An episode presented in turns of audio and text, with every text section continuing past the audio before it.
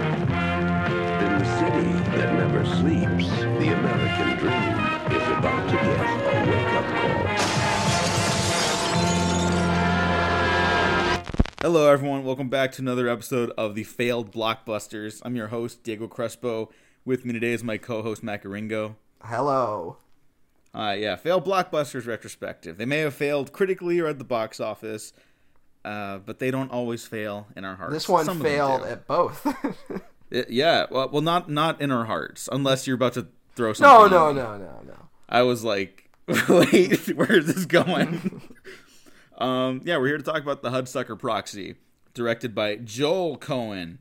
Yeah, because Just just the one. yeah, that's because that was what the that was the DGA rules at the time, right? Yeah, really, it was both Joel and Ethan Cohen, Mm-hmm. um, written by them as well, and co-written by Sam Raimi, and the second unit direction also done by Sam Raimi. Th- Look, we chose this movie before Patrick Willems did his video on it. Oh I didn't yeah, know that was gonna happen. Yeah, there was that. I, I I totally forgot that it happened. Yeah, it's a good video. Go check it Well, out. we were I like- promise we will not be talking about just the one sequence, which he did a very good job talking about. We were kind of on a Raimi high after uh, Multiverse of Madness, right?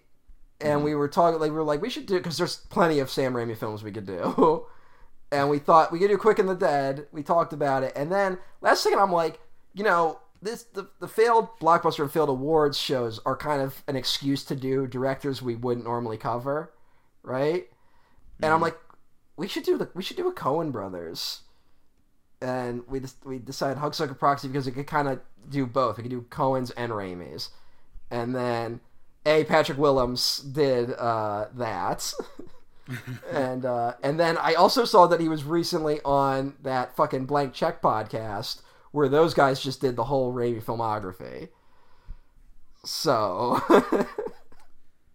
Look, people like Sam Raimi. I'm glad. Um, the new Doctor Strange was good. Mm-hmm. The Hudsucker Proxy is fantastic. Uh, Matt, is this the best Coen Brothers movie? um no, but it's a good one. Yeah. When I'm watching it, sometimes I feel like it might be. it's hard for me to choose. I, it's really hard. For Um, It me says to a choose. lot about a person if you if the Hudsucker Proxy is your favorite. I'm not saying it's nothing bad. It just says a lot. Uh-huh, uh-huh. Um, I don't know, man. What is your favorite Cohen Brothers?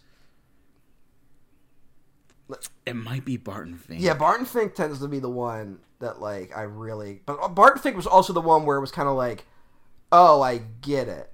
You know, like you have that movie Uh-huh. with a director where it's like I was enjoying the movies, but I'm also like, how are these guys doing? Like, 'cause it's like you go Fargo, Big Lebowski, Oh Brother, Where Art Thou, and then it's like, how are these from the same guys, right? Yeah. Well, And- my first one was No Country. I just gotta say. Oh, And no, it's I- Hmm. like you know that's a straight drama, and it's like none of their stuff is really like. I mean, some of it is, but you know what I'm saying. Hmm. Well, that's- right? Like, that's- it's a pretty accessible movie. And it's an adaptation. It's a Cormac McCarthy novel, like which is slightly different than their usual thing, you know. Um, no, but I, I that also was my first because I was taken to theaters to see that, and it was just like kind of like we, it was a western kinda, so we went to see it. That's what you go with your father and grandfather to see in the theaters, yeah.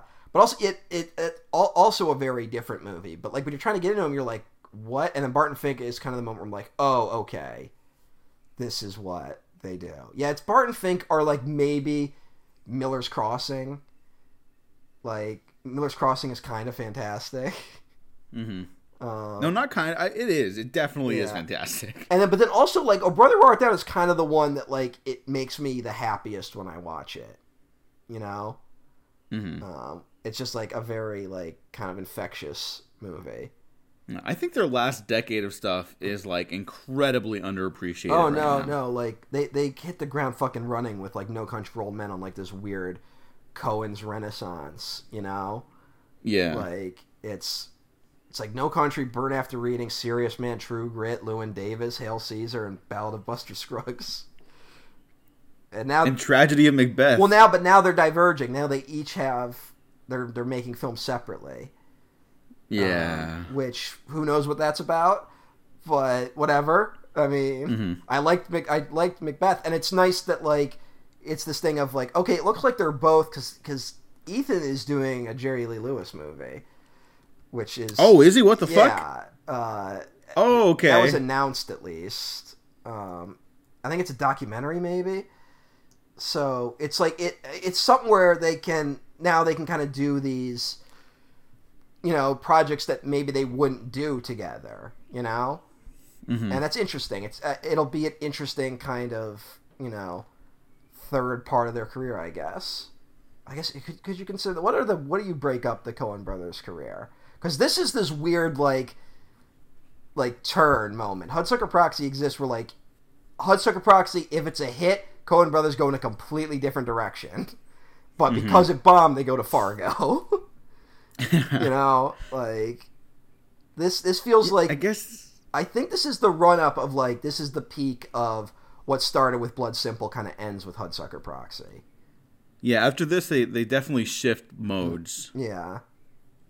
And I guess it's this don't- weird like they kind of fall back on like the uh, a weird genre of like not true true crime stories. you know what I'm saying? Like Yeah, it's like yeah. Blood Simple is their like start and then they up up up hit Hudsucker Proxy it's it, they're dead in the water.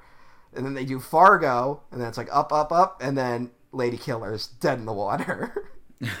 and then they do No Country for Old Men and I think that one kind of comes to an end with Hail Caesar, a movie I like, but like was the one where like people kind of went like, "I'm not feeling this."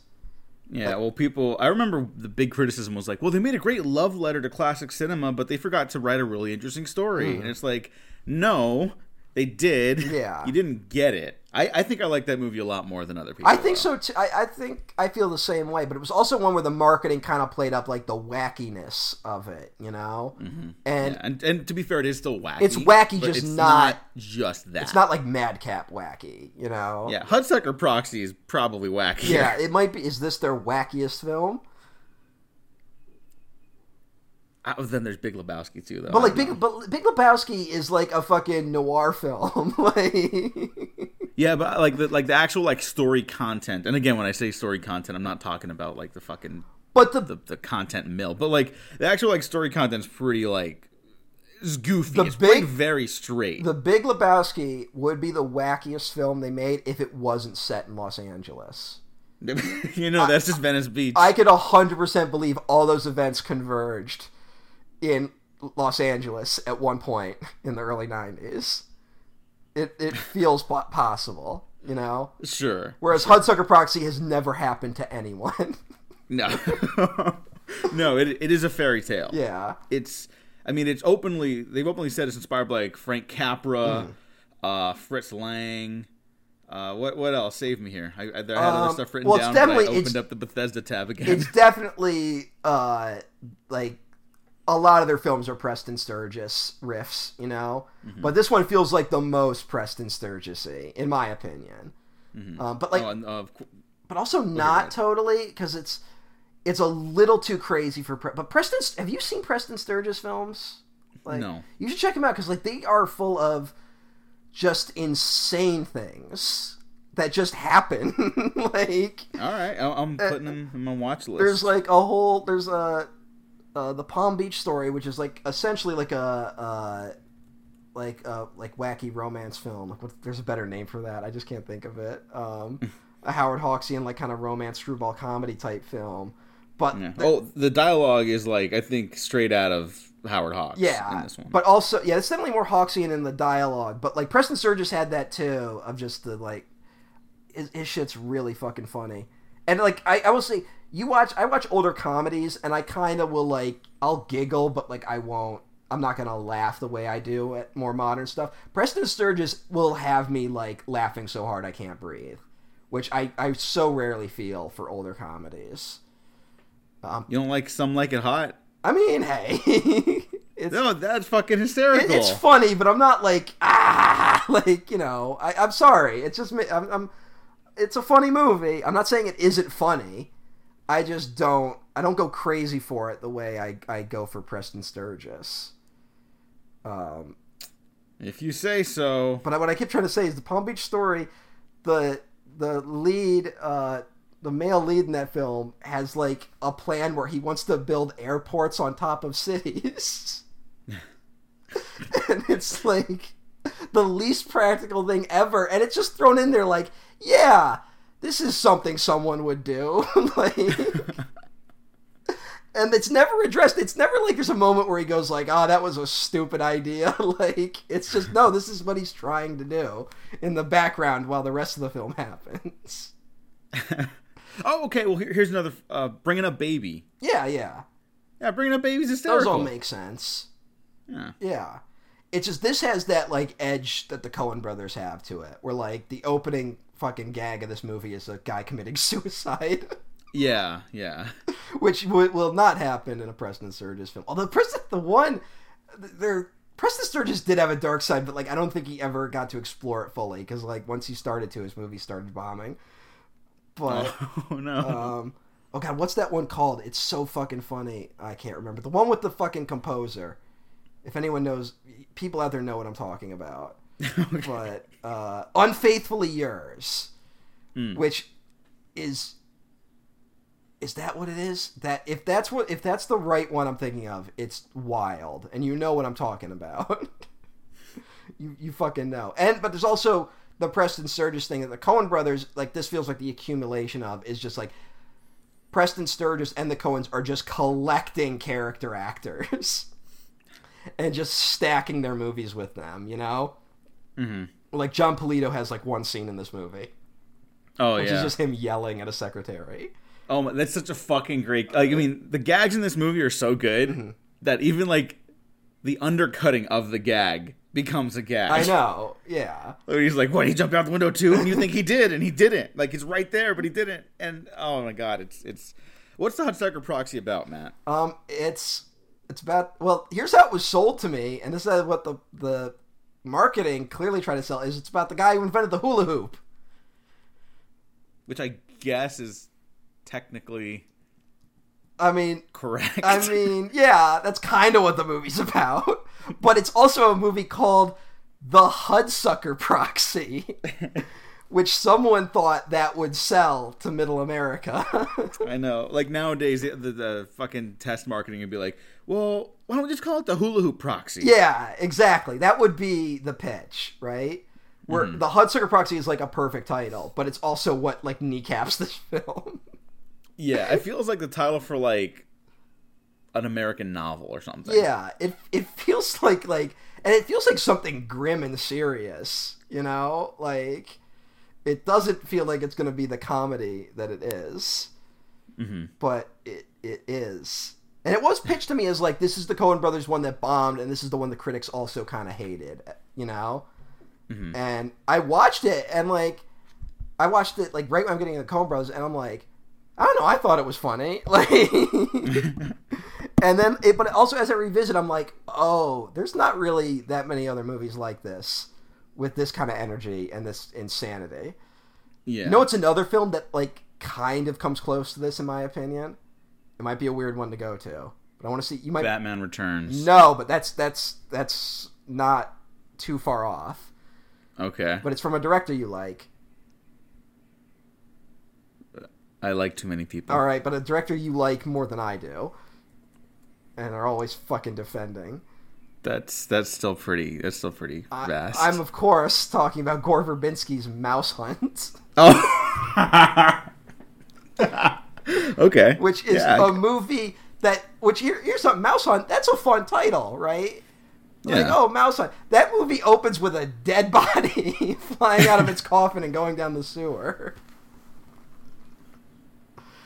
That movie opens with a guy getting like that, like uh, the mayor fucking has a heart attack and dies like five minutes into that movie because of a cockroach.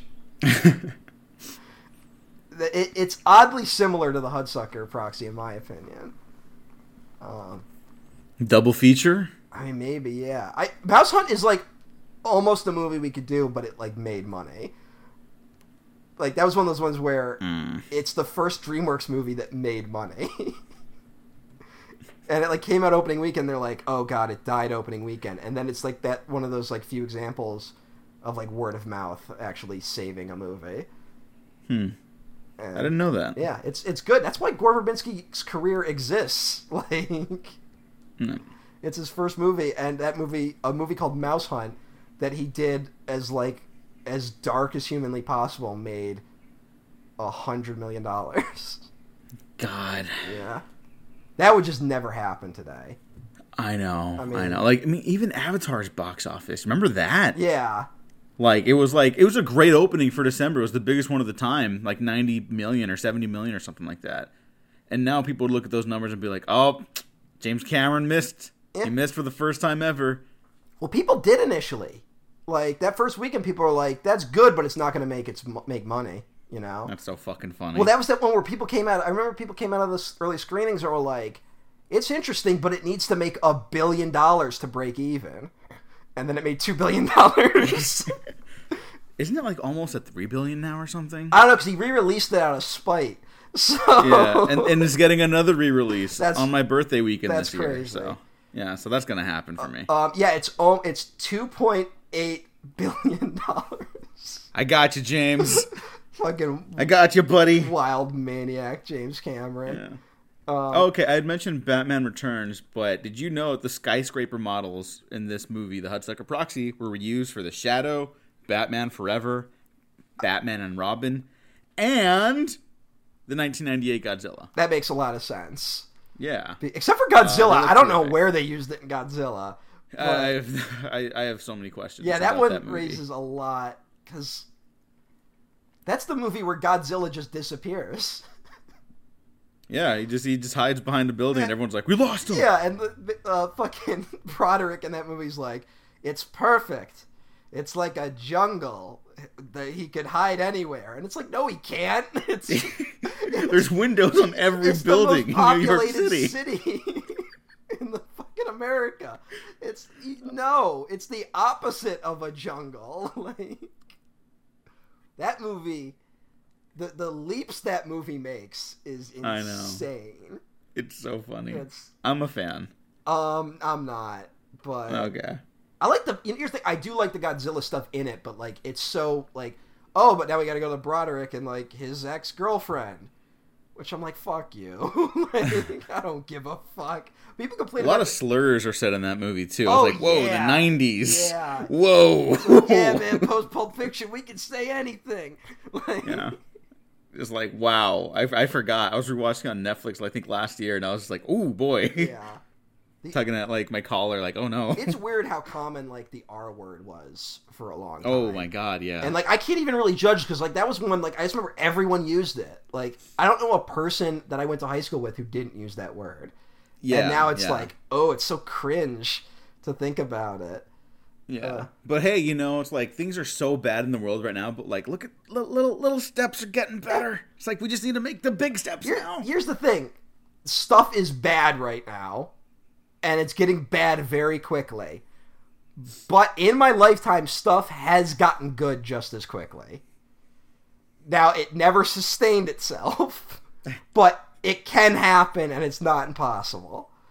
So it'll happen, but uh, might take a little while, unfortunately. Yeah. Um, Beyond the Bont was supposed to do Godzilla. What? Yeah, '94. Oh wait, was that the one with like the army of bats monsters? or Maybe, whatever? yeah. There was like one that was like sounded super interesting. Yeah, where he was actually going to fight another monster. yeah. And Stan Winston designed the Godzilla, and if you, you can like look up that Godzilla, and it actually looks. yeah, good. yeah, yeah. That's the one. That's the one. yeah. Um, and then it was Uh, like, Jan de Bont was not part of the Hudsucker Proxy. No. However, it was shot by my buddy Roger Deakins, who remains maybe the greatest living cinematographer yes. today. Is wait, when is uh when does Deacons take over? Because it's Barry Sonnenfeld for the first for Raising Arizona Miller's Crossing and Bart and Blood Yeah. Simple, right? Yeah, I think it's Barton Fink. Bart and Fink is when Deacons, yeah. Yeah. I always get confused because uh, Barry Sonnenfeld has a cameo in Bart and Fink, and so I always just assume, oh, he must have been on set doing the cinematography. And it's like, oh no, no, he didn't. And then it's like, yeah, Bart Fink does kind of look better. Yeah. What's up with Barry Sonnenfeld? I know we did him on our on our original failed blockbuster, and it's that thing of he makes he makes Wild Wild West and never recovers, which is so sad because he's got a great run up to that point. Um, Yeah. Fuck. It's And- like that was a long time ago. Yeah, it's just it is. It, Poor guy. but also, after Wild Wild West, he makes how many movies? He makes five movies post Wild Wild West. Two of them are Men in Black sequels. So like, he's in a weird yeah he's in a weird funk as a. Uh, I think he wrote a book recently. Hmm. Um, so maybe I should read that because Barry Seinfeld does seem like a guy who would have some stories.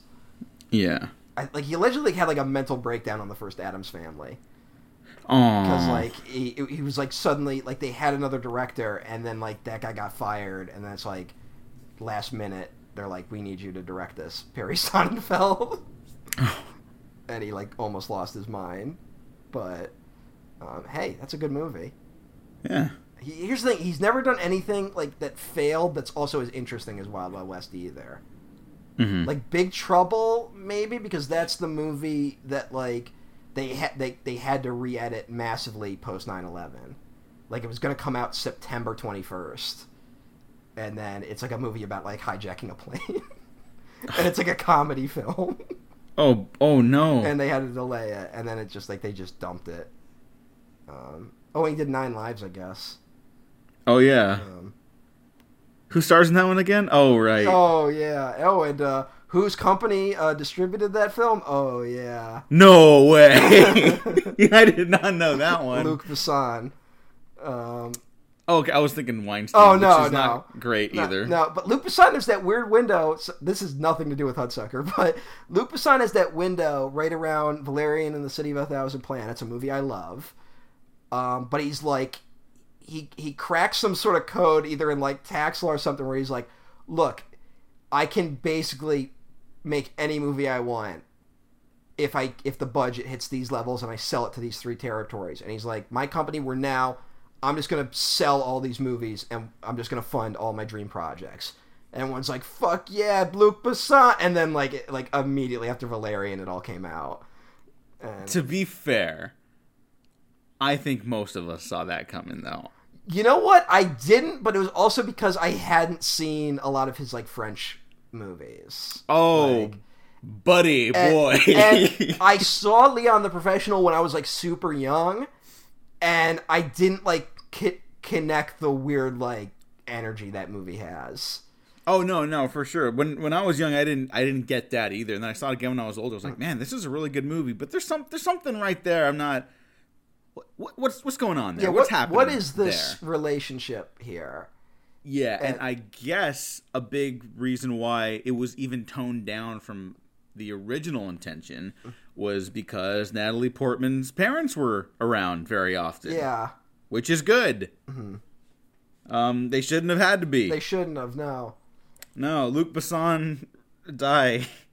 the one that like Sorry. really put it into focus. He did a movie called Angel A, um, which is kind of like a, what if you fell in love with an angel type story, and it's a weird like like a window into like what he thinks like an idealized woman is in a weird way. And it doesn't have any of the underage stuff, but it just it, it, it has a bad vibe to it, if you ask me. Hmm. Um, and I never saw his Joan of Arc film. Oh, I'll never do that. Yeah, why would at this point? Um, But like you, I also love uh, Valerian. yeah, I like his. I, it's sad. I like Fifth Element a lot, but that also has like a weird, like, she's like a perfect being, right? Yeah. And Yeah. It, it, it's it's that it's just so strange. Yeah. It's weird, like the like. I don't want to, you know, whatever. If like. There's a way to be into some of those things that's not illegal, but it, it's it, it raises once you know it suddenly like taints everything, you know. Yeah. I'm like, oh, that's why you like a weird like infantilized woman, but also a woman who like has power over you. It's it's strange, strange guy, bad guy. Remember? Uh, the relationship in the Hudsucker proxy is is much more respectable. Yeah. And not creepy. And still complicated in, in a way that's fascinating. okay, here's the- here's a question. Okay. How do you feel about Tim Robbins in this movie? I think he's great.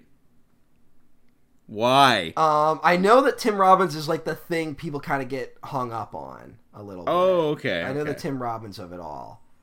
A- And I I will say I like Tim Robbins in this, but it does kind of feel like he is playing a dumb guy in a way where like you get the vibe that like I know I'm smarter than the character I'm playing. Hmm. You know what I'm saying?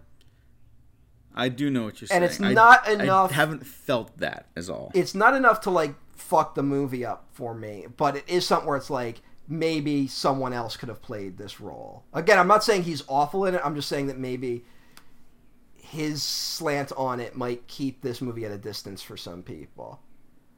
Um, okay. Whereas- I I think Jennifer There you Jason go. Lee is like more on the money than Tim Robbins is. oh, she's fucking perfect in Yeah. this film. As- she just comes out with the dialogue of, like the, the rhythms are perfect. That she's hitting the Mm. beats exactly where she needs to. Uh, it, she's perfect in this. but like she's playing a cartoon character. no, no, also, she is. But like, but when the, she the ha- energy of the movie, But when she yeah. has to get earnest, it works. You know what I'm saying? yeah, Like when she has to kind of like get when she's when um, Tim Robbins does his whole scene where he's like, write a letter to this newspaper woman, doesn't realize it's her, and and she kind of like you know, and she gets a window into him, and then like sees he's like, oh, I was just letting off some steam, and she kind of she plays it right, and then like the moment he starts being a dick again, she like slaps him and stuff. Like she plays that really well. Um, whereas I said, like Tim Robbins, just it feels like he's like I know I'm be- I'm being dumb. I- I'm in on the joke, guys. Which I'm not necessarily sure if I want a guy like that, you know. Whereas George Clooney genuinely feels like a dumb guy in Coen Brothers movies. yeah. Like he, he- it, it feels closer to it feels more realistic than if George Clooney was like, you know, if it felt like Danny Ocean was playing a dumb guy, which is what I feel like the Coen Brothers collaborations with Clooney could so easily become, but it, they never do. You see some of those movies like The Men Who Stare at Goats. Have you ever seen that? yeah. Which is a bad movie. Um, It is. But it's that's one where it feels like they're trying to do the Clooney dumb guy thing and it doesn't work. And I don't know. Um, Well, do you know who also was an early contention for the role Hmm. in this film? Brought up by Joel Silver, the first choice for Norval Barnes was Tom Cruise. oh man, And then the Coens were like, no, no, no, no, no. We, we want uh, we want Tim Robbins. And then John Cryer also took a shot at the role. He obviously didn't get it. John Cryer's Hmm. a good actor though. I, that that dude just doesn't really get like a lot of opportunities. I think. you know what's weird? I don't. I don't know. Cruz might be too handsome to be goofy. Is the thing. This era of Yeah. Cruise might have been able to pull it off. I don't. No, I was gonna say later. Cruz might have been able to pull it off. Really? Yeah. All right. I, I think I don't know. Like that's a choice where like I do kind of want to see Cruz do s- like I would love to see Cruz in a Coen Brothers movie. Like it feels like he is the type of guy who could fit right in. Like they could totally use him well, but I don't know if he could play Norval. But also the Norval I'm picturing has the like fucking Tim Robbins hair like get up, you know, like Yeah. so it's hard to picture someone else. It's also the exact opposite where Tim Robbins is like super tall and Cruz is like super short. So Mm-hmm. it is it's like the exact opposite. But man, it's weird. It's uh the Coens they just kinda let the Coens do whatever they wanted with this one. Like that's crazy that no one said anything. yeah, yeah, I know. I I'm not know. even I- saying that's bad. It's just like no, no, no. It's it's it's just like you feel like the lack of restraint Uh-huh. in in a way that's very fulfilling. Like not just like uh, with with like the camera moves and like the performances, but like down to like the production design and stuff like that. Like it's so down to such the an exaggerated like worldview. not to come back to it, but down to the movie is called the Hudsucker Proxy. Like, that's not selling anyone on the movie. like now you can sell it because it's like, oh, it's the Cohen brothers, but they aren't really the Cohen brothers yet. You know, mm-hmm. like Barton Fink is this weird one where it like it wins at Cannes, right? yeah, and I believe it's one of the few films where it wins uh, best director and best actor, like which is something that never happens. Um, and that's kind of like, oh, maybe we have to take uh, the Coen Brothers seriously because the critics don't know what to make of them at this point. And then it bombs in America, but gets a few Academy Award nominations. And then I guess Joel Silver's like, these are the next guys. Let's give them an actual budget. And this is what they make. And no one stopped them. I think that's pretty great. It's great, but like, Yeah. it's it's just it's kind of nuts. And had oh, well, here you go. I'm just saying, had this movie been a hit, like it would have been. Like I'm almost glad it bombed because I think where the Coens actually go is more interesting. But it could have been the beginning of like weird studio Coen brother movies. yeah, the the '90s were kind of wild for for movies like across the board. Yeah. You know, like we get like the independent rise, a lot of stuff like that. But like mainstream movies and and blockbusters, failed or otherwise, have like a different energy. And I'm not saying it's like the only thing I want out of movies, but it, it's definitely like much more interesting than I think the landscape is currently Mm-hmm. in America, anyways. Uh, someone else I wanted to mention, and I don't know if we've ever even brought him up on the show before, is the late great Paul Newman, Yes. who is awesome. When the in hell this could we as have the- possibly? I mean, when could Paul Newman have come up on our show? I don't think we've ever done anything Paul Newman related. No, So there's I'd like to talk about Butch Cassidy and the Sundance Kid sometime. Uh, Hey. Oh, he, he of course he was in the Cars trilogy. I know, which is like the last thing he did. And by and by being in the Cars trilogy, I mean they use his archival voice for the last two because he died shortly after the first one came out. Yeah. Cars has like the most like of the I think cast has died of like a Pixar movie, because they were the cars curse. maybe because it's like No, um, because it's like well, it was- Carlin too. Like I think it's George Carlin's last movie too. Oh my god! Yeah. It's like George Carlin and Fuck uh, John Lasseter. and then uh, what's that guy's name? The animator John Raft, who like I think that's his last uh, movie. He voiced the fire truck in it. Joe. John Ra- Lasseter retire, bitch. Oh, Well- that's another creep too, isn't he? yeah, he is a creep. Ah, fucking, these fucking people. He was supposed to be taking over like another animation studio, and but then like half the actors quit. I think when they announced he was going to be taking over whatever film was happening. Respect. So.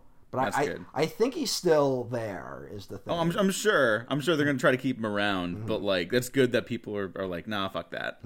Like, sorry. Um. Oh, but Paul Newman also has the Tom Cruise connection through The Color of Money, Yeah. So Martin Scorsese's best film. what? No, I'm just kidding. it's good. It's good. Isn't that the one like the one uh the one Scorsese film that like Ebert gave a bad review to? Is it? I don't know. I think it is. I think it's the one like it, Ebert's pretty savage. Like Oh man. Well, Yeah. it's the first Legacy sequel, so maybe Ebert saw it coming. maybe, yeah. Yeah, no one talks about that. That is kind of crazy. Yeah. Although there are weirder, there are other like legacy. Oh, I'm sure there are, but you But- think we're gonna find ways to bring up other shit like that? yeah. Like What the- are the- the what are- Nosferatu in Venice? What are the uh, Scorsese films we could possibly do on our retrospectives? Like Kundun, like I would love to. get the Um, finally get the, The waffle press Departed? banned in China. no, but the Departed well, we're won. already on some lists, I'm sure. The Departed Uh, won. Oh fuck, that's right. Last Temptation of Christ? Did that bomb? The Departed had No, the, it did not. had that weird reputation though, where because it was the one where Scorsese finally won, people were like, "The Departed's not actually that good." Like it had that reputation for a while, and now I think people are kind of coming back to it. yeah, I'm yeah. Oh, like, actually- that was. It's a good movie. yeah. Oh, Silence is a bomb. Silence is a bomb, but also like, what the fuck are we gonna say? yeah, I don't about silence. Like, we could release an episode that is just no nothing. Like yeah, Yeah, just, it's literal silence. like a, just really throw one, but or like the Age of Innocence. Like Oh, is that a bomb? it might have been. Well, here's the thing. No, no, that made money, but we you know we could do a blockbuster bomb or a awards bomb. You know, Mm-hmm. and it won best costume design, but that was it. So That's fucking crazy. These fucking people don't know fucking shit. It is wild that like Scorsese like had to get that many nominations before winning. Yeah, I know. I know. It, it's like And then you know maybe Kuntun's the one because it's both him and Roger Deakins. It's their only collaboration together, that's- and yeah. they, it both took them like fucking seventeen nominations or Mm. something to win. Yeah. Like that's fucking absurd. Yeah, you know what? We de- we can't handle silence, but you know what we could definitely do? A movie about Boxcar the, Bertha. No, a movie about the Dalai Lama. we would Yeah. definitely handle that a lot better. I'll get to that in two years after I do mountains of research. Oh yeah. Anyways, uh, Oh Death no, but Under what about Proxy. The Irishman, which is- now Netflix is blaming for their entire company sinking? That was fucking stupid. I, I, think- I think that quote got taken a little out of context, but they're definitely placing blame on quote unquote vanity projects. yeah. Which like Also, the only things that got them like awards consideration. Yeah. And not like fucking red notice. But also, The Irishman is like the biggest slam dunk movie ever. Like, Yeah. I'm sorry, The Irishman would have made money had it gotten a wide theatrical release. Yeah. That's my crazy hot take. Because it's literally a gangster movie by Scorsese with De Niro, Pesci, Pacino, and Keitel. Like, Yeah. it would have made money. But everyone was, like, every studio was too much of a coward. And then, like, Netflix is like, well, we don't want to release our movies in theaters for some reason. I, I don't get it. You know what did bomb? Uh, Hugo, which is a movie I, I, I love. I love Hugo. I love Hugo. Yeah. The only movie I ever saw in 3D where I was actually like I enjoyed the 3D of it. I'm sure there. Are, Tron Legacy also kicked out. I never saw it in 3D. Like I'm Okay. sure there are other examples, but like I so rarely went to 3D screenings. Yeah. Oh no. uh, Even to this day, I'm like, we don't, we don't need to do that anymore. We tried it. Yeah. Didn't work unless you're James Cameron. So, uh, Well, that's No. I, that's the thing. I am watching those Avatar 2 trailers, and I'm like, this might be the one I have to go to. yeah, Like, yeah. That's the thing. I have to find a theater I know won't fuck up the movie, which is getting Mm-hmm. rarer and rarer these days. Yeah, like my my LA privilege is really showing because I'm like I got like a handful of options, Mm-hmm. but there's like a local place I used to go to that I still love being around, Mm. but it's like I can't go see a really anticipated movie there anymore. I can't it can't be a first showing at the very least, Yeah. you know. And I'm not really going back for like double viewings anymore, Mm-hmm. like I like I used to. It's just not really feasible time wise like it used Yeah, to be yeah. and it's like so I- I'm going to to a local place less and less, and Well, you go to you that know, one. if, if they had better screenings, it wouldn't be a problem. You go to that one for the geek show, basically. Like I want to, I want to go see fucking Colin Trevorrow fall on his face. So I'll go No, to I'm the not local. watching. That. Yeah, but that you pay for the other movie and then go to see Oh, Resident okay. Dominion. Oh, I did do that for Bohemian Rhapsody. Hey now, um, hey, should we cover that movie? Nope. All right. Nope. Not gonna challenge you on that one. no, absolutely not. Um, that's weird that movie What- exists. I know. it's like- ugh, so fucking. it like- gross. I don't think of a that that movie like it was bad when it was released, and like the further removed from it, it's just like wait, that movie's like criminal. like Yeah. Made by an actual criminal, yeah, allegedly. alleged alleged criminal, who's who, the witnesses keep disappearing and dying. Uh, hey, no, no, no. That's Kevin Spacey. yeah, but they're buddies. Oh, they're. Oh, I bet they're real close. Um. Anyways, uh, what's your favorite thing about the Hudsucker Proxy? Um, Is none it of those that it's not people. made by actual criminals. You know what has uh what's his face? Was he ever in a Coen Brothers movie? Kevin Spacey? Kevin Spacey. Oh fuck, I I don't know. I don't but think so. No, He just feels like the type of asshole who would like want to be in a Coen Brothers movie, and then not get in. The Coen Brothers are usually so good with their casting. It like that's why the Tim Robbins of it kind of sticks out to me a little bit. But they pick. Are, are you just like not a fan of him as like an actor? no, I actually or- Tim Robbins is fine, but like he is hit or miss with me. You know, okay. like, he's- oh, there's one we're gonna talk he's about eventually. Mm-hmm. great in the player, like, and he also plays kind of an a, an idiot in Bull Durham. You know, he's good in that. But then, like, you see him in Mystic River, and it's like that performance is like criminal, and or like Green Lantern, where like he clearly doesn't know what he's doing there. Um, and I mean, I guess he's fine in Shawshank, but that is like a weird character. I don't want to get in the Shawshank. is Redemption. Shawshank Redemption a good movie?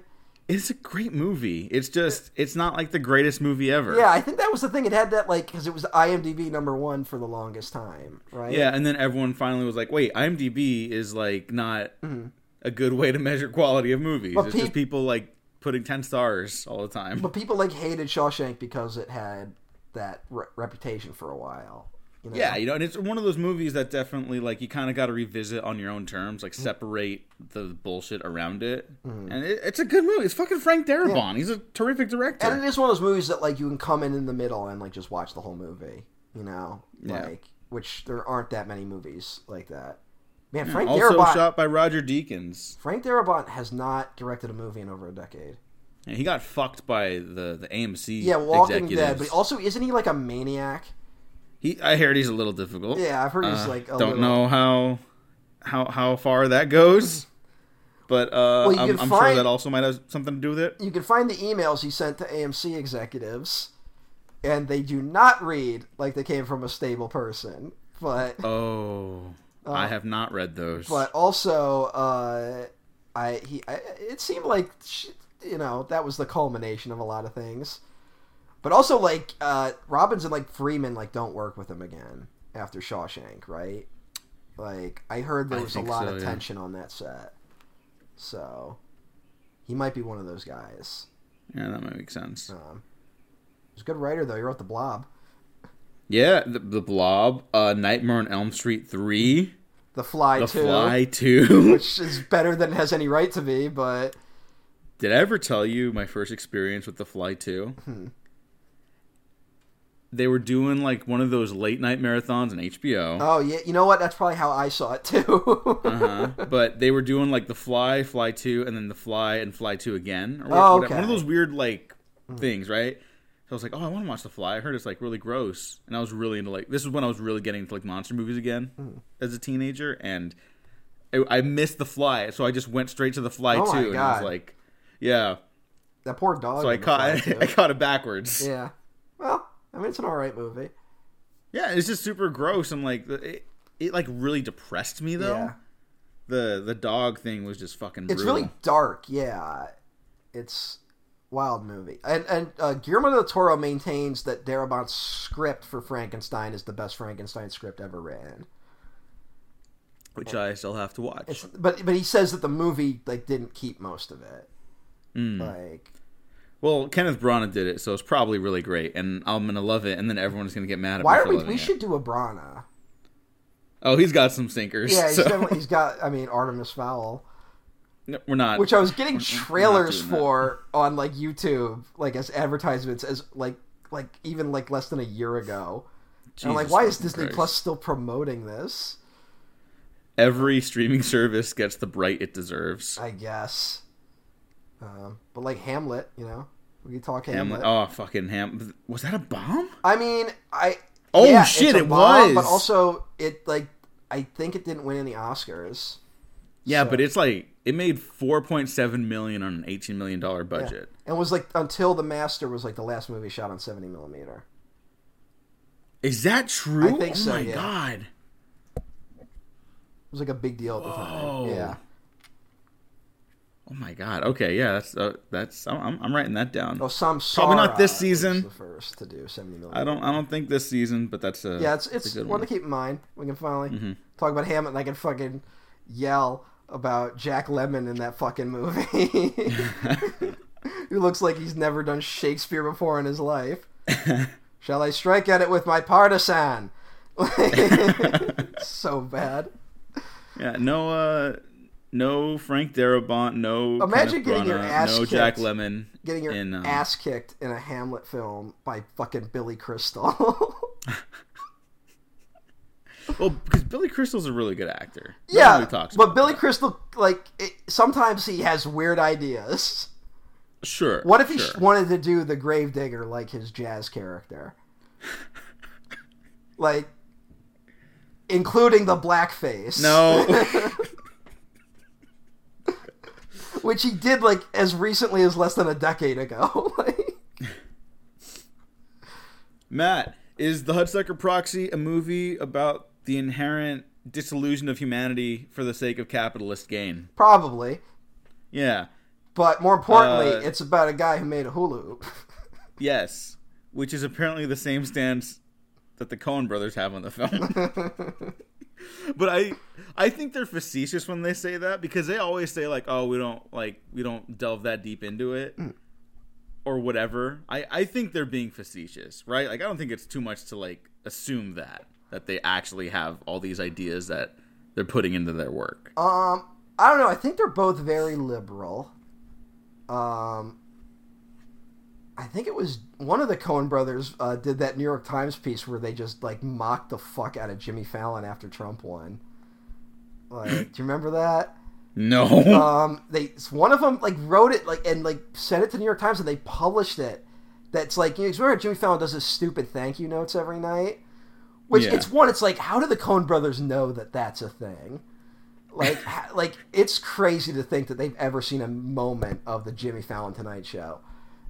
And so he did like his style of thank you notes, and it was him thanking like all the people he held responsible for letting Trump get elected, including Jimmy Fallon.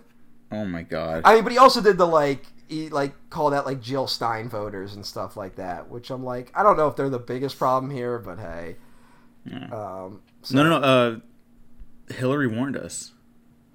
yeah, she's the one, Yeah. the pro life running mate. Yeah, yeah, yeah. It's, Uh, See, that's just Sorry. brilliant politics. sorry, I, I just drudged up from real shit. That's just brilliant politicking. Keep your friends nowhere near you, but your enemies as close as possible. So you don't you don't understand. We got to listen to her when it comes to the next election. Like we can't be focusing on these social issues. We got to listen to Hillary, a woman whose main thing is that she keeps losing. Like she's got to know, like you know, she's got to learn a lot of lessons at this point. you know, one lesson you might learn from constantly losing is that you might just not be good at it. No, why? Why would you? Colin Trevorrow hasn't learned that lesson. Oh, Not a single person in Hollywood has learned that lesson. well, that may be true. has anyone real been like directing a movie and been like, wait, I'm bad at this. I should stop directing. Uh, maybe. Hmm. No, no, I don't think so. I think some like a lot of writers are shifting into also directing their own stuff, and I'm, I'm sure a lot of that's out of necessity just to get stuff made at this point. But also, a lot of writers turned directors aren't really good at directing, Yeah. and they haven't recognized it yet. So, I don't know. Anyways, um, Hudsucker Proxy. What else do we have about this? Is it the most sentimental of the Coen Brothers films? I mean, I I don't know if I could say that because it, like I s- I think the thing that holds this movie back a little bit from like is the constant like is this sincere or are they mocking the sincerity, which I think was the debate about the Coen brothers for the longest time. You know, do they actually like their characters or do they think they're idiots? You know, like do they kind of Yeah. have a certain level of contempt for them? and I I I fall on the side that they actually do like their characters. I feel like people could make the argument the other way though. Mhm. I mean, Burn After Reading like has the, the like most innocent character in that movie get like horribly murdered. Like so and it's hilarious. yeah, but I also think that they just kind of have a weird like I don't know if it's like what they actually believe, but they do kind of have like an Old Testament like idea of morality, you know, of just Oh yeah, of yeah, just, hundred like percent. like I- like God is a vengeful God in a lot of ways.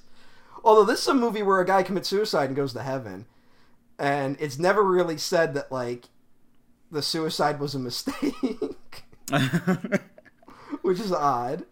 uh huh. Um, it's wild that this this movie just opens with wearing Hudsucker jumping out a window and dying, and it's like a comedy scene. like it's that's the thing of just like I've shown this movie. This is the Coen Brothers movie that like I've had the most misses with when I've shown it to people. I completely understand why. Yeah. it's it- it's very different. I think people just go like, "Am I supposed to be laughing at this?" It does kind of have that vibe a little bit, you know, Mhm. of just like when you sit down in the boardroom because like they are talking about stocks, but it's also like the guy just killed himself. Yeah.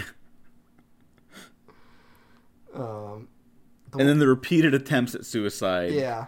are much more I'm comedic. getting off this merry-go-round. that guy's the best.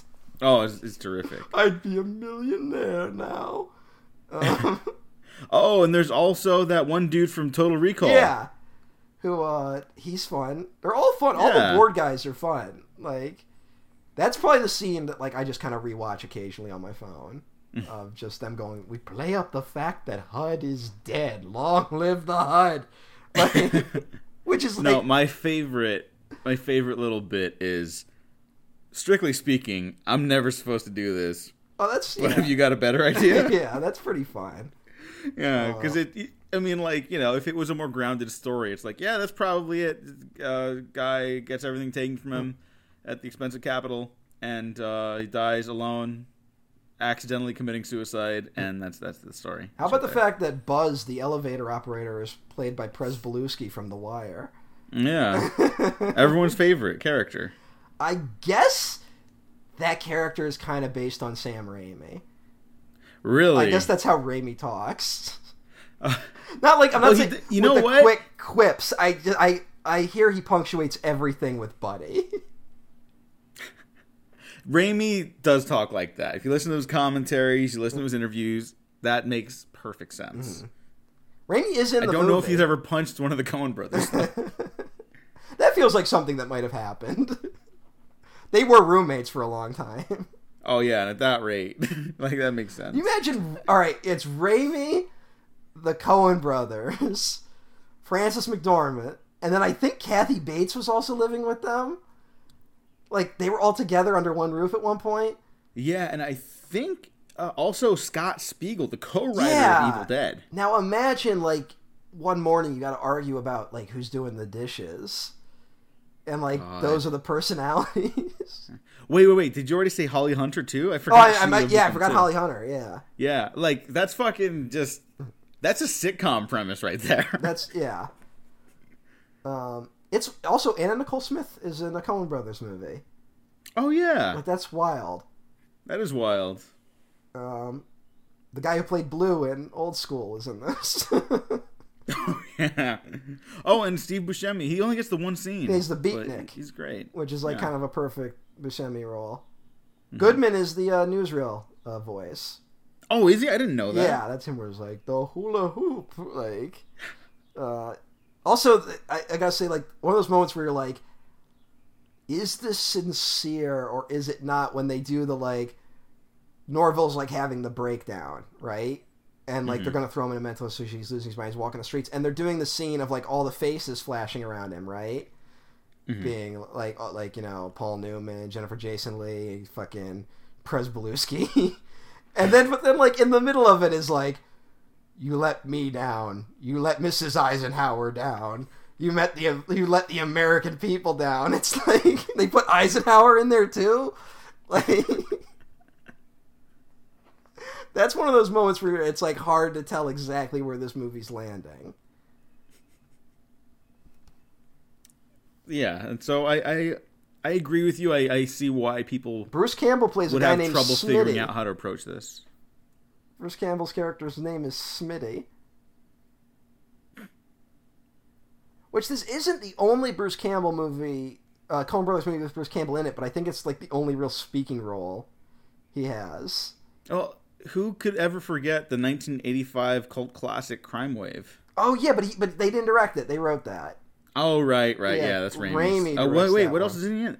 Um, he is Oh, in. Fargo. He's in Fargo He's for a in. second. Well, here's the thing: he's in Fargo, but that's he's not actually in Fargo. That is a soap opera he was on, like in between Evil Dead movies. oh, and I believe like that soap opera you can't find anywhere. So like that appearance is like the only footage that still exists of that soap opera. wow. Yeah. And then he is in the Lady Killers and has no lines. Which is like one of those weird Coen Brothers things they do occasionally. Oh, well, if you have to be in the Lady Killers. But it feels like he could have been one of the Lady Killers. Oh know? sure, Bruce Campbell could have been a lot of stuff, and it's weird that he never really got. I like, know. another starring role outside of the Evil Dead stuff. Even now, it feels like no one is trying to cash in on like Bruce Campbell nostalgia, yeah, which is strange. Like maybe he's just got all that burn notice money now that he's Man, he like, doesn't give a shit. yeah, that like he's like, I'm only gonna do what I really want to do. But Mhm. like, it feels like someone should be like, now put him in a in a Marvel movie other than Pizza Papa. No, no, no, no. Did you see the deleted scene from the ending? Oh, No, I did not. Well, I mean, it's when Okay. he's when he's still punching himself, right? I saw. Yeah, that. yeah. So there was going to be that, and then there was another version of it where he stops punching himself, and then he he clenches his fist tightly and he goes, "Doctor Strange, you have not seen the last of Pizza Papa." Now that's that's what they should have done. yeah, now that should be Doctor Strange three. yeah. He's like, I've traveled the multiverse just to wreak havoc and revenge on Doctor Strange. Well, that was honestly where I thought it would go when I sat down to watch. I thought Multiverse Madness when you meet Pizza Papa, and it's such a strange character. Pizza Papa always gets paid. Pizza Papa always gets paid. Um, I felt like okay, they're gonna jump to another universe where it's like King Pizza Papa or something like that, and it's like no, they didn't do that at all. And I, and I like that movie, but like that's honestly, I'm like, there's no way you have a character like Pizza Papa in this movie unless you're gonna do a gag like that. And then I'm like, oh yeah, Pizza Papa's of madness. Yeah, exactly. That's really what I thought was gonna happen. Like, there's a whole universe just that's just Pizza Papa. Well, hey, the the buzz on the on the streets for these fucking nerds like myself is that apparently Feige loved working with Raimi so much because he basically just trusted the movie to him after like you know apart from like the producer notes and all that jazz to to make it fit in the MCU confines that he really wants to work with him again or hire someone as talented as Raimi to Well, yeah. take over for like Fantastic Four so he doesn't have to worry about it. And it's like, you know what, dude? If you keep fucking doing that and people keep losing interest in your movies, that's on them because that sounds like a great idea. Mm-hmm. Well, yeah, isn't that's the thing lately? Is that I, I think the Feige thing is that like the last few directors he hasn't had to babysit. Like he's brought in a few people that like actually know what they're doing, and I think he's like, I should just do this from now on. yeah. like because i because he it's this weird thing where he kind of deserves like a co-directing credit on like half the marvel movies Yeah. you know because of how much like influence he has but he doesn't so but yeah i think he was very hands off with doctor strange and then any curveball he seemed to throw at Raimi, Raimi like took in stride, you know. Yeah. It's like, Uh-huh. oh, okay, the Fantastic Four, sure, whatever. Uh, Uh, Black Agar Boltigan. Yeah. Okay. yeah, like why not? Um, I it's got to listen to his commentary for that movie. is is it out? Yeah. Oh, I It's have- on digital. Okay, I, I will have to check that out then. Um, Yeah. I, well, if it's on, I'll buy the Blu-ray probably. But Well, yeah, yeah, yeah. Of course, of course. I Uh, but- Oh. just uh, I know the commentary is available somewhere now. Okay, cool. Uh, is there a Pizza Papa commentary? That would be amazing. This is where I met my enemy, Doctor Strange. no, uh, is there a, a commentary on the Hudsucker Proxy? um, I don't know actually. I only have a digital copy of Hudsucker. It's like the, Okay, one of and- the few. And the Coens don't really do commentaries. Yeah, I was about to say. I, I think I think they're the people like Christopher Nolan who are just like, I don't know, I made the movie. You fucking get what you want. I out of it." think the one movie they do have a commentary on is like The Man Who Wasn't There. oh, that's a great fucking movie. Yeah. And another one where it's like, I can't believe that's the only Coen Brothers movie with James Gandolfini in it. Oh, like- God, yeah. You know what? No, we were talking about like the best Coen Brothers movie. That might be up there too. Yeah, but that's like also the like the challenging Coen Brothers movie, if that makes sense. Like that feels like a weird it, it almost feels like it's predicting where they're gonna go before they take that detour before No Country, you know? Yeah, maybe. It feels like uh, a run up to a serious man almost Mm-hmm. in a way. Um, where it's, it's just wild that it's like, because a serious man made money. Like, there's a weird run where the Coen brothers are fucking making money, like, which doesn't make any sense to me. I know. I I, I Lewin, know. Lewin Davis made money. Like the, the it finally bombs with Hail Caesar. No, Hail Caesar made money. So like It was treated like a bomb though. It was weird. Do you remember that? Yeah, but it was also because I think there were so many stars attached to it. Like everyone's like, this is gonna be a fucking slam dunk, like fucking hundred million dollars, and it makes like sixty. You know, like Yeah. which is money compared to that budget, but it's not Hudsucker where Hudsucker is like made eleven million on a twenty five million dollar budget, yeah. a genuine bomb. and yeah, and then they go to Fargo. I mean, it's one of those we can't really talk about the movie because it would just be us like quoting the movie, you know? Mhm. Like, I like the weird German guy in the news feed.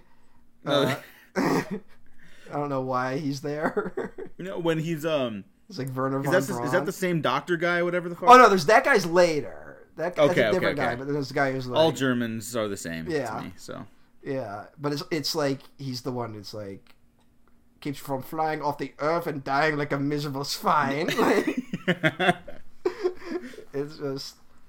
Um, I mean, Sam Raimi, like I said, he has a cameo and he's one of the guys trying to name the hula hoop. Mhm. I mean, the hula hoop sequence is just fantastic, which is the scene Raimi basically ghost directed, right? Like, yeah. Well, he uh, second unit directed. yeah, so, but he basically yeah. did that whole scene. Like, Yeah, sequence, yeah, I mean. and um, he he did some other stuff too, and you can kind of tell occasionally Hmm. also. Uh, the the screaming with the blue letter oh yeah, at the beginning that's, that's- like hundred percent like a Raimi insert. Yeah. you know. But there, but there is the weird thing where Raising Arizona, the Coen brothers are trying to be Sam Raimi in Raising Arizona. Yeah, Right. yeah. That That is- that's a very un Cohen Brothers movie. If you watch their stuff now and like go backwards, you're like, this feels different. Mm-hmm. Yeah. This is like not correct. They never really do that energy again. Even Hudsucker doesn't really get to Raising Arizona levels. But this movie has No. a fuck ton of energy to it. Uh, so. I will say uh, the blue letter thing actually kind of works. Like you do forget that he was supposed to l- deliver that blue letter. yeah. Like, um, You just get so wrapped up in the, the confines of the material world. You know why you forget? It's the double s- stitched pants gag. Like that gag, just like it makes you forget everything. Oh yeah. it's so fucking funny. Uh, So you know what? He's a nice man. I'll give it to him an, anyway. an offensive Italian stereotype. I'm gonna give it to him anyway. and then when they do the laughing scene, where like everyone's just laughing about it as Norval Barnes is like getting hired everywhere, they they go to him too, and the pants guy's laughing, and he's laughing really hard. I'm always like amazed at the fucking mirror shot in that se- in that montage. When when he's laughing and he's like in the barber shop seat and like they put the stuff on his face and they swing him out of frame and there's the mirror there of just all the guy all the boardroom guys just like looking at him, right? yeah. It's yeah. like how the fuck did they are they just standing there? Like how'd they do that? I don't know how they did that shot. I don't know. I'm really impressed by it. Um Yeah, fun movie. yeah, it's, it's it's a great movie. Although it does Um, have, is this the first appearance of a magical black man in a Coen Brothers movie? Because they have a few of those, unfortunately. I think so. Yeah, Yeah. 'Cause they don't really, It's not- they don't really have uh, black actors in their movies. No. Um, Denzel Washington. Denzel is like, the one. Macbeth is like yeah the one, and like that's also like okay you're gonna have him play a Scottish lord, fine. Like I'm not the type of guy I to complain, but it's like weird that that's okay now that's the first time you have a black lead in one of your movies. But also have you you've seen the Lady Killers right? Like way long ago. But like that's like a they didn't feel the mostly need to rewatch it. that's like a mostly black cast, and you watch it and it's like, is this offensive? or is this just what happens when you take the Cohen brothers knucklehead type characters and have it come out of like have have black people doing it you know Mhm. like it's hard to tell but then again they do have uh the general the asian character who has no lines basically Hmm. and looks like mao zedong that movie raises a lot of questions we gotta well, here, you know what? we gotta do Lady Killers sometime, but it made money. I don't. I don't know if we have It to. made money though, which is crazy. God. We gotta do we we gotta do a miniseries that is just about Tom Hanks doing voices Nothing would make me happier in this world. because like he's going wild in that. But we already did fucking uh, uh Cloud Atlas. yeah, but hey, we could do we could do We peaked we early. could do Lady Killers, and then we could do Elvis. All right. There are some who make me out to be the villain. of All right. this I still here gotta watch story. Elvis. Gotta watch it. Is Elvis as good as the Hudsucker Proxy? No, Okay. Um, but hey, uh, Hudsucker Proxy. Also, the Hudsucker Hudsucker thing is like a gag that appears in like two movies before this. Really? Well, 'cause they, I believe it's the Hudsucker Institute that's mentioned in Crime Wave. Hmm. Like they were wor- they were trying to get they they someone either the Cohens or Raimi struck upon that Hudsucker just sounds funny. That's pretty good. Uh, well, they had this like written since like 1985, and they didn't get to make it for like seven years. Yeah, it feels like they're like once Crime Wave hits, we're gonna do Hudsucker next, and then Crime Wave fucking bombs. Um, I gotta watch Crime Wave. um, you don't have to, but there are like some sequences in it. that are like, there's the guy I know. Yeah, yeah. and then I- I'm- you're like, wow, it looks like that actor really got hurt in that scene. And it's because that actor really got hurt in that scene. I'm really going back to look at it as like an artifact of like where these people came from. Yeah. you know? I don't, I'm not expecting like a great work of art. it's kind of that thing where, like, you can see Spider Man and Dark Man. You know? Mm, like, mhm. it's you can definitely see a lot of the Raimi and Cohen stuff that'll come later in Crime Wave. Hmm. Uh, A Crime Wave, a legacy sequel. what? you couldn't even do that. I don't think. Really? I, I have no idea what Crime Wave is about. Uh, don't tell me. Don't tell. I I'm won't going tell you. blind. I'll, let- I'll report back later at a later date. Um, who even owns the rights to Crime Wave? Oh, I don't know. It's probably a church or something now. You know, it's fucking someone knows? weird. It's someone weird because it's uh, Embassy Pictures produced it. So, someone I can't remember who. Someone like who you wouldn't expect has. Oh, Norman Lear, I think, probably has the rights. Whoa. Yeah, it's something weird like that. But hey, Oh, I was thinking Norman Mailer. oh no, no. yeah, and I was like, wait, no, wrong, The wrong. reviews are in retrospective. for my newly produced film, Crime Wave. Bold, innovative, the worst film I've ever seen. stinks. yeah. Oh god. Norman Mailer should have come out for like the next five years, just reading comic cards before movie trailers. Uh, Matt, would you recommend the Hudsucker Proxy then? Absolutely. Uh, good movie. We didn't talk about that much, but it's like I, I more want people to just see it. Yeah, Um, uh, I also want you all to go see it. and it is it is like this weird like a Coen Brothers studio film, which we just don't like. Yes, like True Grit is a studio movie. Like yes, those are, but this is like '90s studio. like Yeah, this is we're Um, I building wanna add- sets and fucking you're gonna get a whole room just for the fucking clock. and Oh yeah, shit, no, that's like- so fucking amazing. Which no, they Uh, I just w- would never do, never do today. I know, I know. It feels like look. I I know everyone's tired of us bringing up superhero shit all the time. Uh, I'm getting a little genuinely excited because Guardians of the Galaxy three apparently has like the biggest sets like Mm-hmm. in a long time, and they're too big for the volume, so Gunn didn't use it. Like that's how big they are.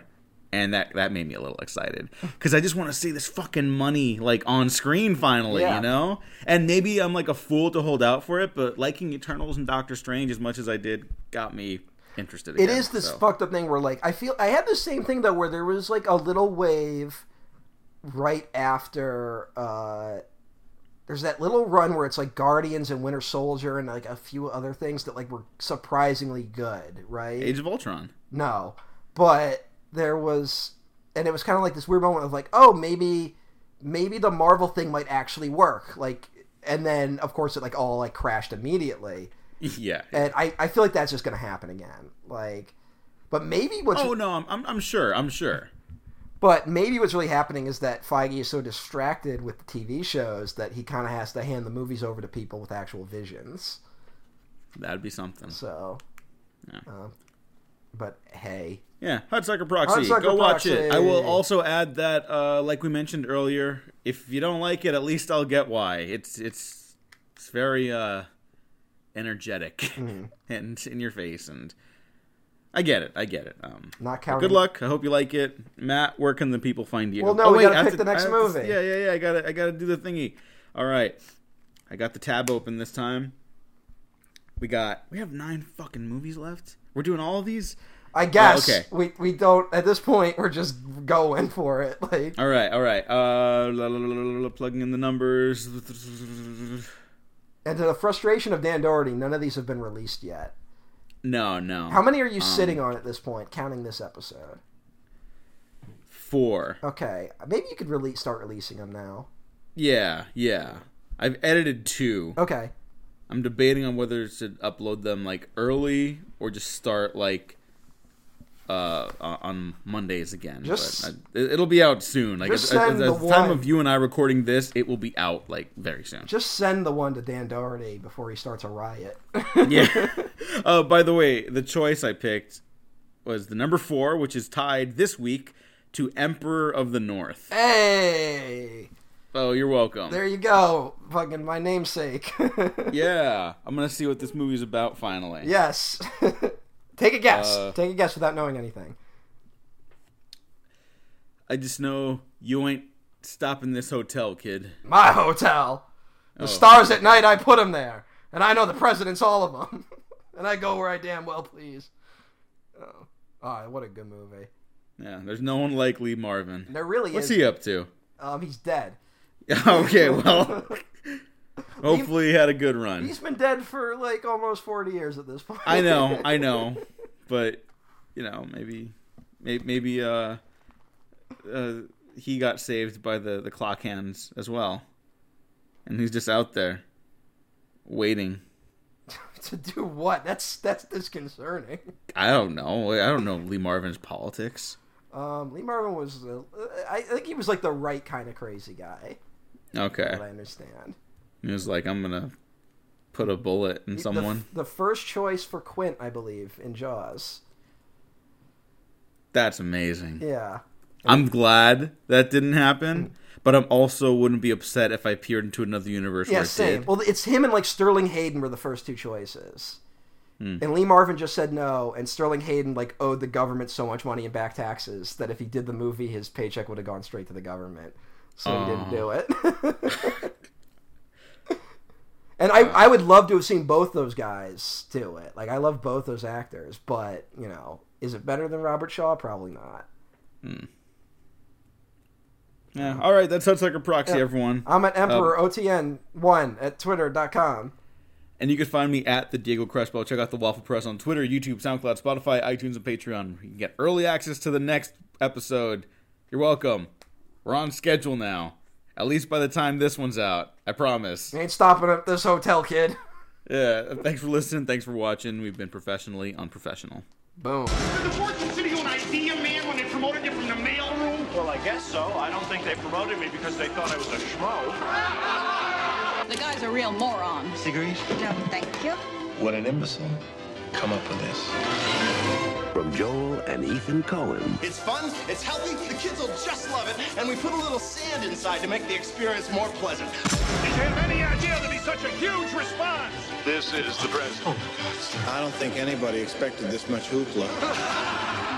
comes a comedy of fame, fortune, rope, sex, greed, and the American way. Say, Amy, how about you and I grab a little dinner or a show after work? I was thinking maybe the king and I. Uh, how about Oklahoma? Tim Robbins, Jennifer Jason Lee, and Paul Newman. I'm getting off this merry-go-round.